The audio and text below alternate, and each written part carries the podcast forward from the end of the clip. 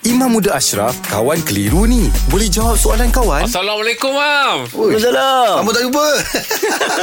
Mam, Jauh. ni ada soalan lah, Mam. Eh, Ah, daripada Nurul Hajah binti Mak Yusof, Mam. Ya Ah, dia nak tanya, dia kata, ah, betul ke pengantin ni dibolehkan untuk jamak solat ketika hari perkahwinan mereka? Contoh, solat Zohor dijamakkan dengan solat Asar. Mohon pencerahan. Sebab time tu kan Eh. time bersanding kan? Ah. Okey, beza ha? Kosar dengan jamak lain. Kosar untuk musafir, jamak ini ada keperluan. Sebab itu mazhab Syafi'i bila sebut tentang jamak ini ada benda-benda tertentu, kes-kes tertentu sahaja. Antaranya hujan, susah nak d- datang solat sekali, ada jamak. Tapi mazhab-mazhab lain termasuklah bawah pada Imam Syafi'i. Antaranya Imam Nawawi mengatakan bahawa kalau keperluan yang dilihat pada zaman itu memerlukan untuk dia melakukan jamak, jamak yang sempurna. Contohlah Zuhur buat dalam waktu asar. Kan dia tak boleh buat kosar kalau dia tak musafir. Contohnya pakar bedah. Biasa biasa orang buat isu tu lah. Ah, ah. Pakar bedah dia kena berapa jam? Dia kena masuk daripada pukul uh, 1 tengah hari sampai pukul 6.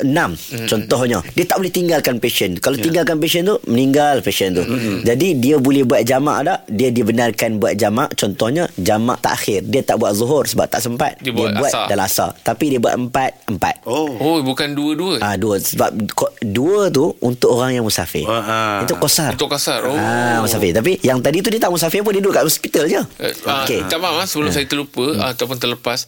Ah, maksudnya dia kena buat empat-empat, empat zuhur, empat asar. Empat asar. Tapi satu salam. Eh dua salam lah. Assalamualaikum habis bangun balik solat asar pula. Tapi niatnya Niatnya jamak. Jamak, jamak jamak tanpa jamak, kosar. Jamak zuhur. Jamak zuhur jadi panggil jamak takhir sebab dia buat dalam waktu Ah, asar. Jamak tahir Ah. tapi niat zuhur lah kan. Ah, niat zuhur lah. Bila waktu asar dia bangun pula empat rakaat. Bagaimana Asar. man kalau jam, ah, niat jamak ah, tahir tadi dalam zuhur? Uh, kalau buat awal Ha, ha. Tak, kalau asar kita buat asar tapi kita nak buat zuhur. Tadi takhir kan? Hmm. Jamak takhir kan? Sebab kita ambil uh, waktu zuhur tu di kita buat di waktu asar. Okey. Bagaimana niat niatnya?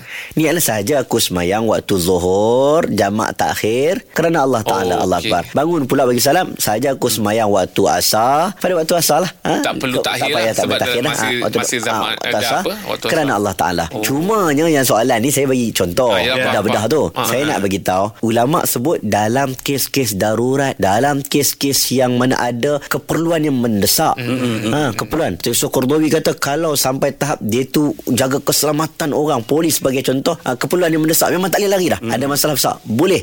Tapi nak tanya, adakah dengan pernikahan waktu majlis kahwin susah untuk kita nak cakap saya nak berhenti solat dulu? Tak susah. Ha, sebab itu ad-darurah tuqaddar biqadariha. Darurat ni, ni dia ada kadar-kadarnya. Hmm, betul. Dia jangan sampai susah. Semua benda susah lah sekali semua jamak. Ya. Tidak. Semua benda dia, nak jadikan darurat. Ya, ada benda yang tak boleh, tak boleh. Oh, Ha, kalau tak berat sangat, boleh kita tetap dengan semayang pada waktunya. Terima kasih banyak, Mam. eh. Baik, baik.